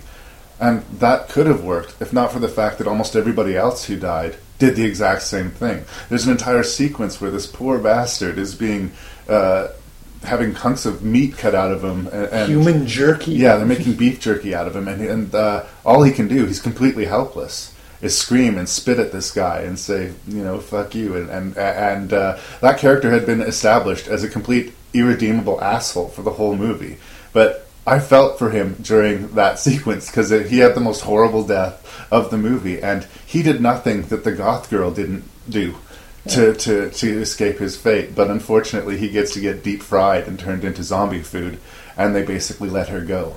Well- With the idea, you know, say Norma sent you, right? Well, and the the thing is that you know there were a few indications. You know the uh, you know when the goth girl goes and tries and stop the, the girl with the drug problem. Right. So you know it- it's you you saw the indicators that yes she's troubled, but at the same time you know she is making an effort to she can understand the the problems you know that everybody else is is having the problems in their character and is trying to help redeem them a little bit. So, but again, you know, you're kind of stretching for this kind of looking for these kinds of things. Uh, but I can appreciate that they tried to make you know to give her to make her like or to point out the the elements of her character that made her the one worthy of surviving the experience. Right. Uh, at the same time, it's like Didn't quite get there. really they they also could have looked at her begging for her life on the ground and just said choppy choppy Yeah, yeah. Uh, yeah, and they seem to really be enjoying it. And that's one thing about the Norma character, too. She starts off as a victim and, and, and ends as a villain completely. I don't feel bad for Norma anymore at all. I felt for her at the beginning of the movie, and I sure as hell didn't by the end. Uh, going back to my whole thing about sequences that are bizarrely good, followed by sequences that are not, you're talking about the character who was addicted to drugs. Yeah. There's a scene where she finds one of the zombies' stashes and just gets completely blitzed out of her mind. Yeah. And the guy shows up and starts cutting her arm off.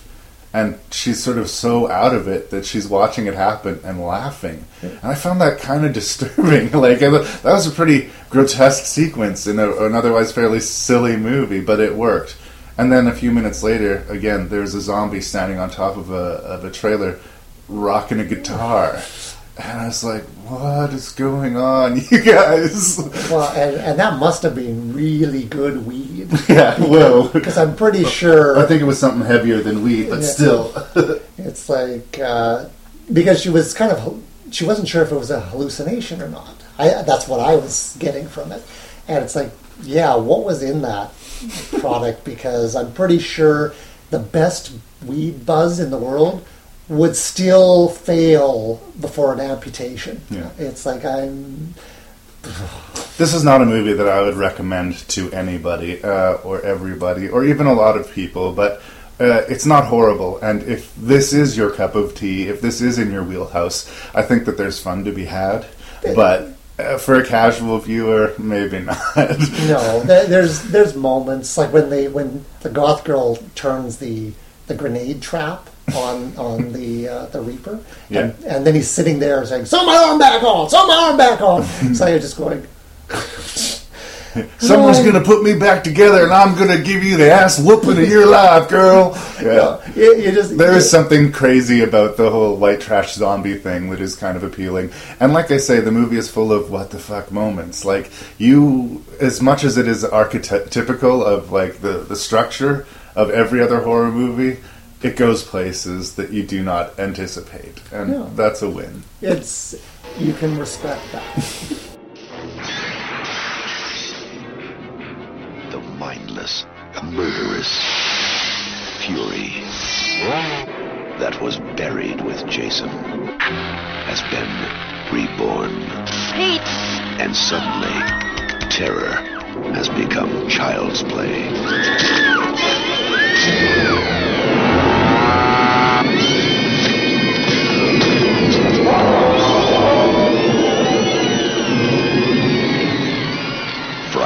The 13th, Part 5, A New Beginning. This is Friday the 13th, Part 5, A New Beginning, which follows up the hilariously titled Friday the 13th, Part 4, The Final Chapter. Possibly the funniest horror title until The Last Exorcism, Part 2. Now, um, I have a bizarre fascination with the Friday the 13th films. I know that they are not great films, mm, possibly not even good films, most of them, but there is interesting things to be said when looked at the full sweep of these 11 movies. And in the sweep of these 11 movies, Part 5 stood out for me to be a WTF movie. Even over Jason Takes Manhattan and over Jason in Space and over the deeply bizarre Jason Goes to Hell for a lot of reasons. I think in a lot of ways this movie is a turning point in the series. From part 6 on, officially, Jason Voorhees is our protagonist. this is the last movie where I feel like they even attempt the Tommy Jarvis character who was in part 4 and was played by uh, one of the Coreys. Corey Feldman. yeah. Uh, he's grown up to this uh, troubled, hunky 20 something guy who ends up being sent to a camp retreat at Camp Crystal Lake. I don't know who thought that would help him.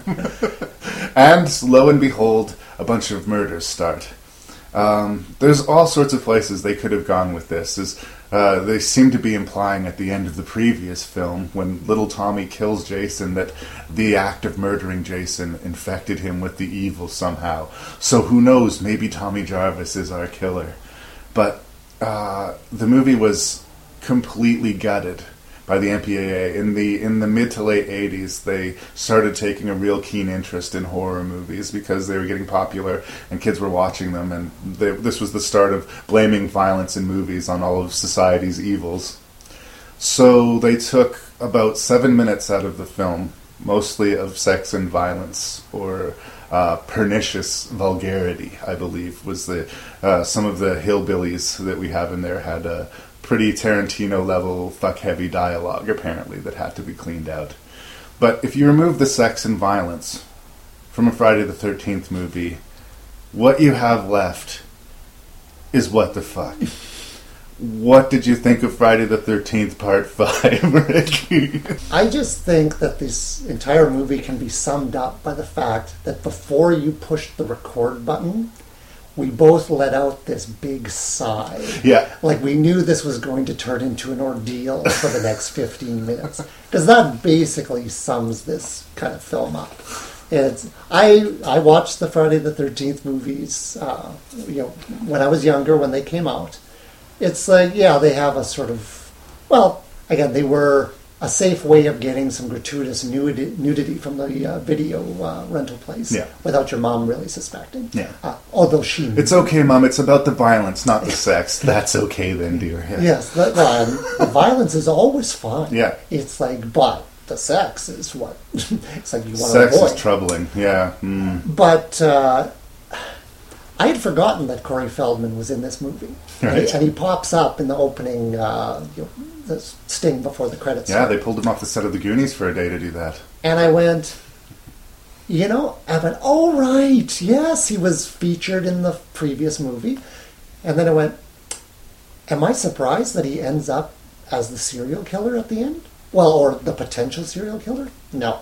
In fact, sort of looking at his real life career after that, yeah, it's like I'm not surprised if he actually would have turned into a serial killer on his own. Yeah. Because he's, uh, but it was just I was trying. It's very hard to be logical about this this film, or like where do you start? So I basically made, and I didn't want to watch this film twice. Fair enough. So I made my quick notes as the film was playing. So I'll just quickly do this. Go. Kid from the Goonies, because I had to confirm that. Yeah. Uh, coffin is one inch under the ground with a mound of dirt on top. Fight of the Gravediggers. Buried with weapons. Smart. It's a dream. Oh, God. uh, opening cash shot. Start the Deadpool. Uh, they let new arrivals to a psychiatric facility carry large, wicked looking folding knives in their bag. Right. And chop wood with big axes. Reggie and the Rubber Spiders. God. Reggie. Ethel and Junior. Okay. Uh, ineffective local law enforcement. Of Wonder course. if they'll survive. Vic chops the candy schlub. What the fuck? Greaser's taking a shit. And then I've got Kick Your Ass song? I don't even know what that refers to. Boobs. Boobs. Grandpa. What the fuck? I don't remember what he did, but there was something there. Yeah, Reggie's grandpa is looking after him. Inexplicably, at this little uh, teen re- respite center, uh, there's a little like twelve-year-old black kid and his grandfather just in the mix for no reason. Yeah. Um, Ethel screaming, chopping the chicken. Mhm. Uh-huh. Uh Deputy, I'm going to walk over here and say my line. Acting, thank you. Suspense music while the truck is driving to town. Huh? Reggie's brother likes Michael Jackson. It's like he's decked out in the leather gear. Uh, Tommy fights Junior, nobody notices. And it just happened right outside. Uh, the shitbox duet. And then Junior screaming on his motorcycle. At that point, I stopped taking notes because there was really no point after that. Well, you, you covered a lot there. Um, I think I think Ethel and Junior deserve some special mention. These these are two. They could have been in Trailer Park of Terror. Really, they they could have been residents of that trailer park. They live right next to the uh, to this uh, camp and. Uh, are the most shrill, unlikable, horrible characters that get way too much screen time. And yet, in their way, they kind of redeem the movie. they far as- do what they're supposed to do well enough. I, I don't know how you actually developed that character in consultation with the, the director because it was basically, I think he just walked up and told her, "Crazy hillbilly mama, mentally de- defective son, go." Yeah, really. And it's like carte blanche, whatever, and uh, and yeah, because they, basically they stood out because they made bold choices. Uh, John Shepherd, who plays Tommy Jarvis uh, in this movie, says 24 words in the movie. Nothing particularly insightful. No, most of what his performance is is him looking scared, sweaty, or crazy. Huge spoilers for Friday the 13th Part 5, but one of the many things that is wrong with this film is that it's a Friday the 13th film with zero Jason. I mean, at the very beginning, he has a dream about Jason, and uh, in, I think in his room, he has a brief flash of seeing a reflection of Jason in the mirror, which is would you know be more to say that he has been infected by the Jason bug. But not only did this Friday the Thirteenth movie get deprived of the bulk of its violence and nudity, but it was deprived of Jason Voorhees. this is a terrible, terrible mistake. It- it- you know, give the kids what they want. The Friday the 13th movie, we're obviously making money because there's 11 of them. So They- it's they're making- uncomplicated. It is uncomplicated. Stupid teenagers go to a place where stupid teenagers have been killed many times before, and they get killed. It's a dumb formula, but it works. Do not fuck with it. like, Don't yeah. In this kind of film, it's going off message is never a good thing. you talked about the character of Vic killing uh, one of the kids. This- Candy Schlub? Yeah, I can't remember his name. It was very unimportant, but he, in a way, he was the first death in the movie, and he was the character that I could sort of sadly, pathetically identify with. This sort of schlubby guy eating a candy bar, wanting to be included with all the cool kids, and being cruelly rejected by all of them. And I'm like, huh, I wonder where they're going with this guy. Nowhere. he offers this guy Vic a chocolate bar while he's cutting woods, and Vic overreacts and kills the shit out of him for it. And again, yeah, why, what, who? Oh, but there is a why. Because the uh, the ambulance driver who come to pick up the body, You might have had a. You might as well have had a tattoo on his forehead saying "foreshadow." yeah, I don't know. Honestly, I didn't I didn't see it coming. I thought that he he they definitely did that beat where he looked at the body and was horrified, and I guess that was weird because he he's an ambulance driver and a, would have seen a lot of crazy stuff. But I did not suspect that it was. Uh, the ambulance driver turns out to be our killer because the kid who randomly was murdered at that site was his estranged son. Yeah. We aren't told this until after the fact, of course, but yeah. So he is our he is our killer. I I mean I, I know they spent an awkward beat on him there, but I just read that as sloppy filmmaking. I didn't really read that as them trying to tell us anything other than, ooh, that's gross, you know. Well, it was well, when they revealed the, the killer at the end, uh, and his head mask is exposed, is ripped off and exposed. Yes. I'm going. I didn't actually recognize him. Like I looked at him and went, "Who's, Who's that, that?" again?" Yeah. And uh, I did appreciate the fact that they did. He was wearing a full head mask because he was obviously, you know, looked like Jason with the bald head and, and whatnot. So I appreciated that they went that far to establish that. At the same time, I'm going, okay, who was that?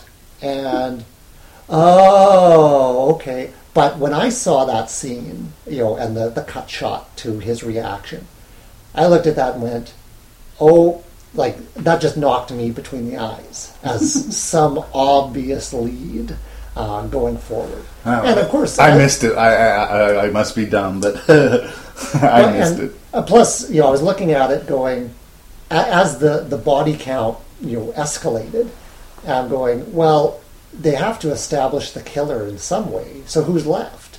And it's like, yeah, the other ambulance driver gets massacred, and we reveal that. Yeah. So I'm going, oh yeah, it's it's got to be. It's like it's still. I didn't recognize him. Maybe it was just the quality of the shot because it was quick. and it was- Possibly. and it was dark, and and plus you only saw his face. You know, it, you know what was revealed um, that wasn't you know covered up by this this head mask, this latex head mask he's wearing. But uh, but yeah, it just it struck me as yeah, this is this is going somewhere. He's important. Uh, Yeah, I, I don't know why that was bothering me, but there is another scene where they hint at it at the different murder scene where the same ambulance drivers are there, and the sheriff says to no one, uh, I can't remember the line, something like uh, "This is some bad trouble," and Roy trips up. Are you talking to me? right. And that was just a scene when I watched that the first time. I don't really remember because I probably watched this for the first time when I was 12 or 13. But upon watching it again, it just seemed like another random innocuous line, right? Um, a little bit of horror movie trivia. Um, Tina, who was the girl who got the uh, Shears? shears to the eye holes, Right. The actress's name is uh, Voorhees. I saw Debbie. that. Uh, yeah, Debbie Sue Voorhees.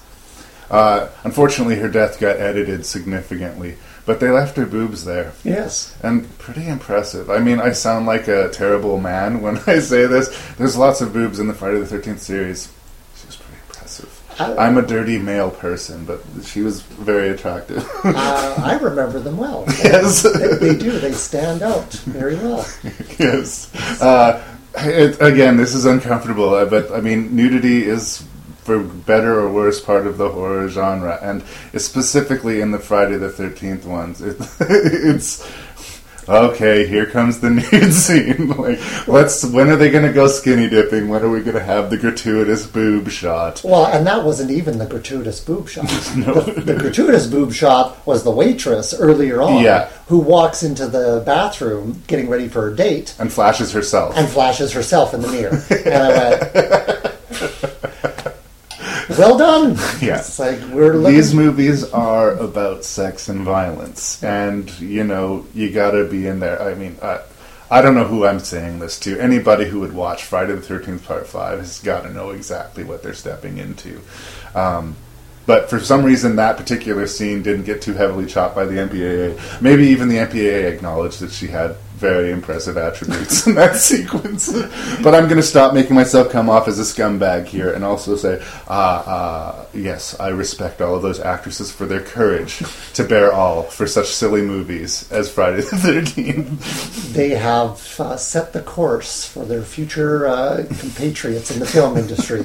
It's, like, it, it's really, it's more, it's it's empowering. It really feels like a role you can get. Well, I got a part in a movie, and it's not porn. I do have to show my breasts, but that's It's Not it's not porn. uh, yeah, I, I, I don't know.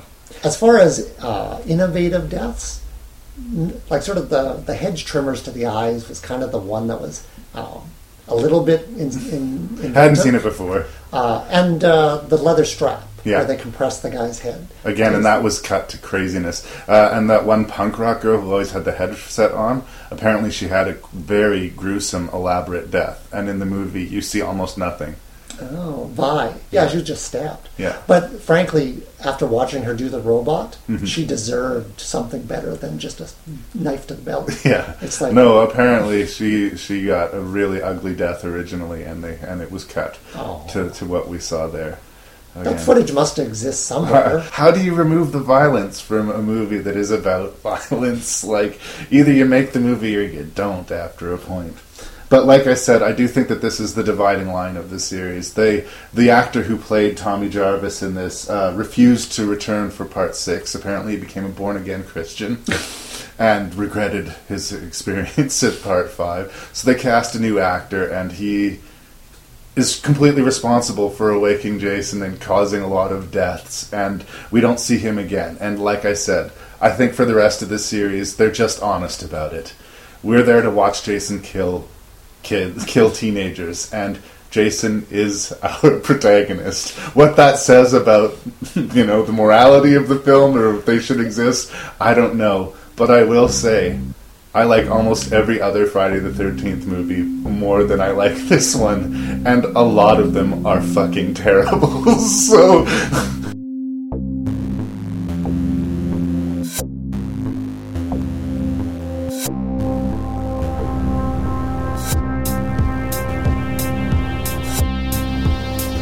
Okay, we have ranked, well, we haven't ranked them yet, but we have reviewed six what the fuck movies in this epic edition of Rank and Review, and I'm very curious to hear how you rank these, Rick. Uh, so, with, with any, with no further ado, what was your least favorite? Well, I'll just say beforehand that this type of movie I thought was done a disservice by just doing six, five, four, three, two, one. So I actually have my kind of ranking in order of uh, worst to best.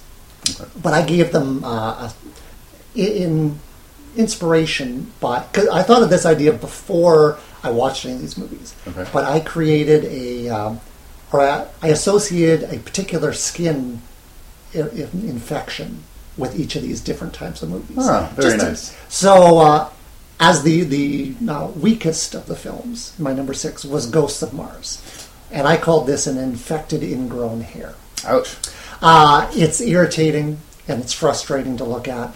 It's it gets under your skin and just bugs you. Um, but it's also unfulfilled potential because it could have been an actual hair, but it got blocked. and picking at it gets you nowhere. No. It just actually just makes it redder and angrier And hurt more, yeah. and hurt more. So yeah, that's uh, it was kind of the the worst of the, uh, but but also just you know annoying, Yeah. considering its budget and, and what it should have amounted to.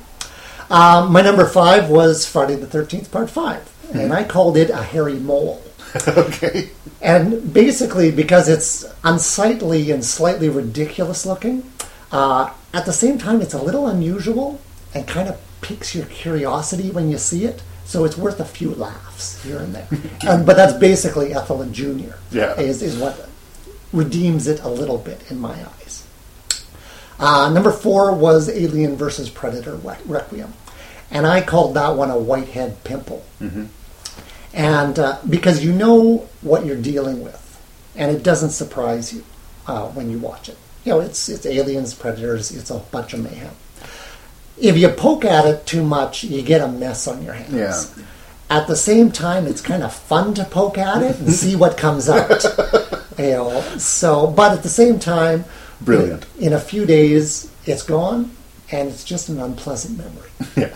So yeah.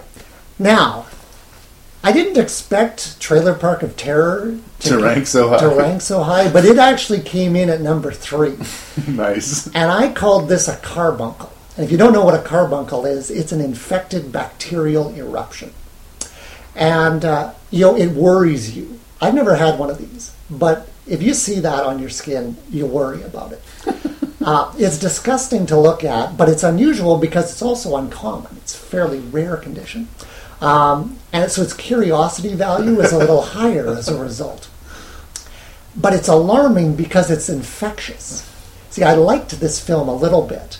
And You didn't like yourself for liking it? I didn't like it, and I thought if this film, if having watched this film makes me want to watch more films like this, I think that's not a good thing for my long-term mental health. Understood. So it kind of it kind of sticks with you, and, and it makes an impact having uh, experienced it.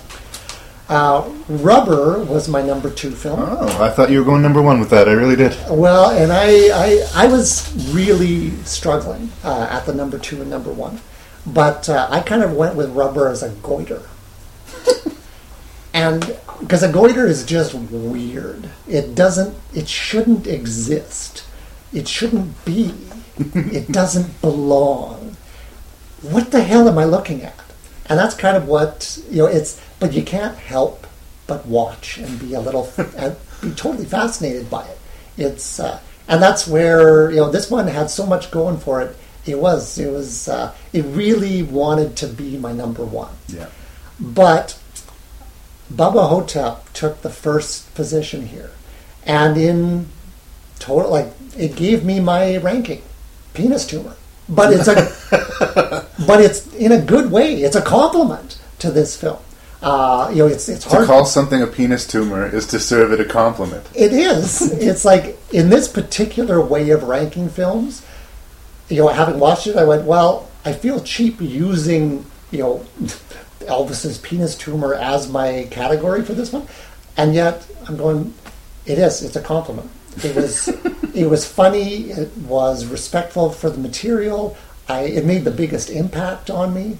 Uh, I actually felt a little weepy. You know, at points during Wow. it, you know, which is not what I expected out of a Bruce Campbell movie. No. But I did. I totally ended up respecting this film for the way it dealt with the subject matter. So, yep, it's a great big weeping pus filled tumor on the end of my penis. And I like it. well, thanks for sharing that with me. um, uh, we have pretty different lists, but I mean that's okay. I don't. I don't. but for me, number six is actually Aliens versus Predator Requiem, which may seem surprising, but the potential that they have to make a good movie here is actually pretty great. I think they, or, or I would like to think that they could make a good Aliens versus Predator movie. And this movie did not care about anything except for dealing out death to characters that we did not know or care about. And that is why it actually outranked Friday the 13th Part 5, which is, we agree on that, my number 5 pick. It is a slasher movie. It is not a good example of Friday the 13th, and it is a so so example of a slasher movie. It's set in the 80s, the performances are pretty low for the most part. But if you like Friday the 13th movies, this is another one. And for a bad movie, we had a lot to say about it. In the in the canon of Friday the 13th movies, this is interesting. I say interesting. I do not say good. so, uh, number four, Ghosts of Mars. For all the reasons we previously discussed, I didn't like how the story was told. I didn't like that the tone was uh, fairly serious, even though it was on its face stupid. I didn't like that some of the special effects were so clearly models that I laughed out loud a couple of them. And that ending, that non ending, uh, they actually stop the train. They've escaped, and they go back to set off another explosion that they say will kill the ghosts. And pretty much everybody dies in this last ditch effort. And then at the end of the movie, we find out that that was all for naught. The explosion actually spread the plague much quicker than it would have otherwise went. And really, Natasha Henstridge and Ice Cube brought about death quicker than it would would have otherwise come. But do they feel bad about that? Do they mourn their fallen comrades? No. They rack, they rack their guns and say, "Let's go kick some ass." And very abruptly, the credits just start rolling, and you're like, "Oh, I want to throw something at the screen." and so, yeah, it's pretty impressive that two other movies were worse than Ghost of Mars on this list. And like I said, it's not in my mind Carpenter's worst movie. So, ouch. Um, I put Rubber at number three. I'm kind of mixed about Rubber. I mean, I liked it, and I would enjoy showing it to people just because it's great that this movie exists in a lot of ways. But I think by giving it, by ranking it too high in the what the fuck category, I'm not going to let it have its cake and eat it too. There's a little bit of, it's a weird, almost hypocrisy to this movie. Uh, um, this movie was so preoccupied with being absurd uh, and so deliberate in its what the fuckness that. Uh, I, I you know, I, I think you can deliberately make a what the fuck movie fairly easily. I think it's hard to make one accidentally, and that's what they did with Trailer Park of Terror, which is my number two. Uh, this movie is quintessentially what the fuck. I actually said it a couple of times out loud while I was watching the movie. I don't know if I would say that it's good or it's bad, but if you like a movie that's going to pull the rug out from under you on more than one occasion, it does that. It's interesting.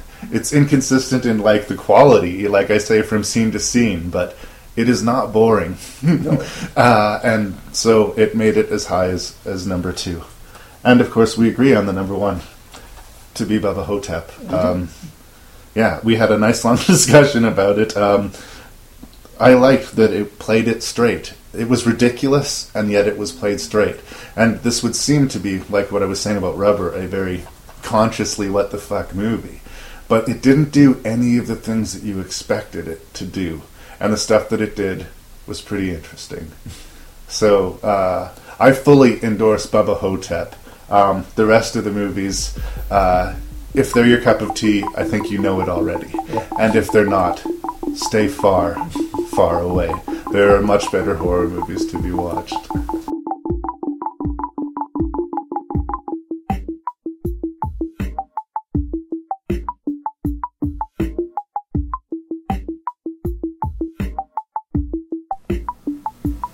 Thank you so much for listening to this episode of Rank and Review. I hope you enjoyed it, and I hope you've got some feedback to give me because I would love to hear it. If you would like to write me, you can do so at rankandreview at gmail.com. That's R A N K N R E V I E W at gmail.com. Let me know what I got right, let me know what I got wrong. And thank you so much for listening,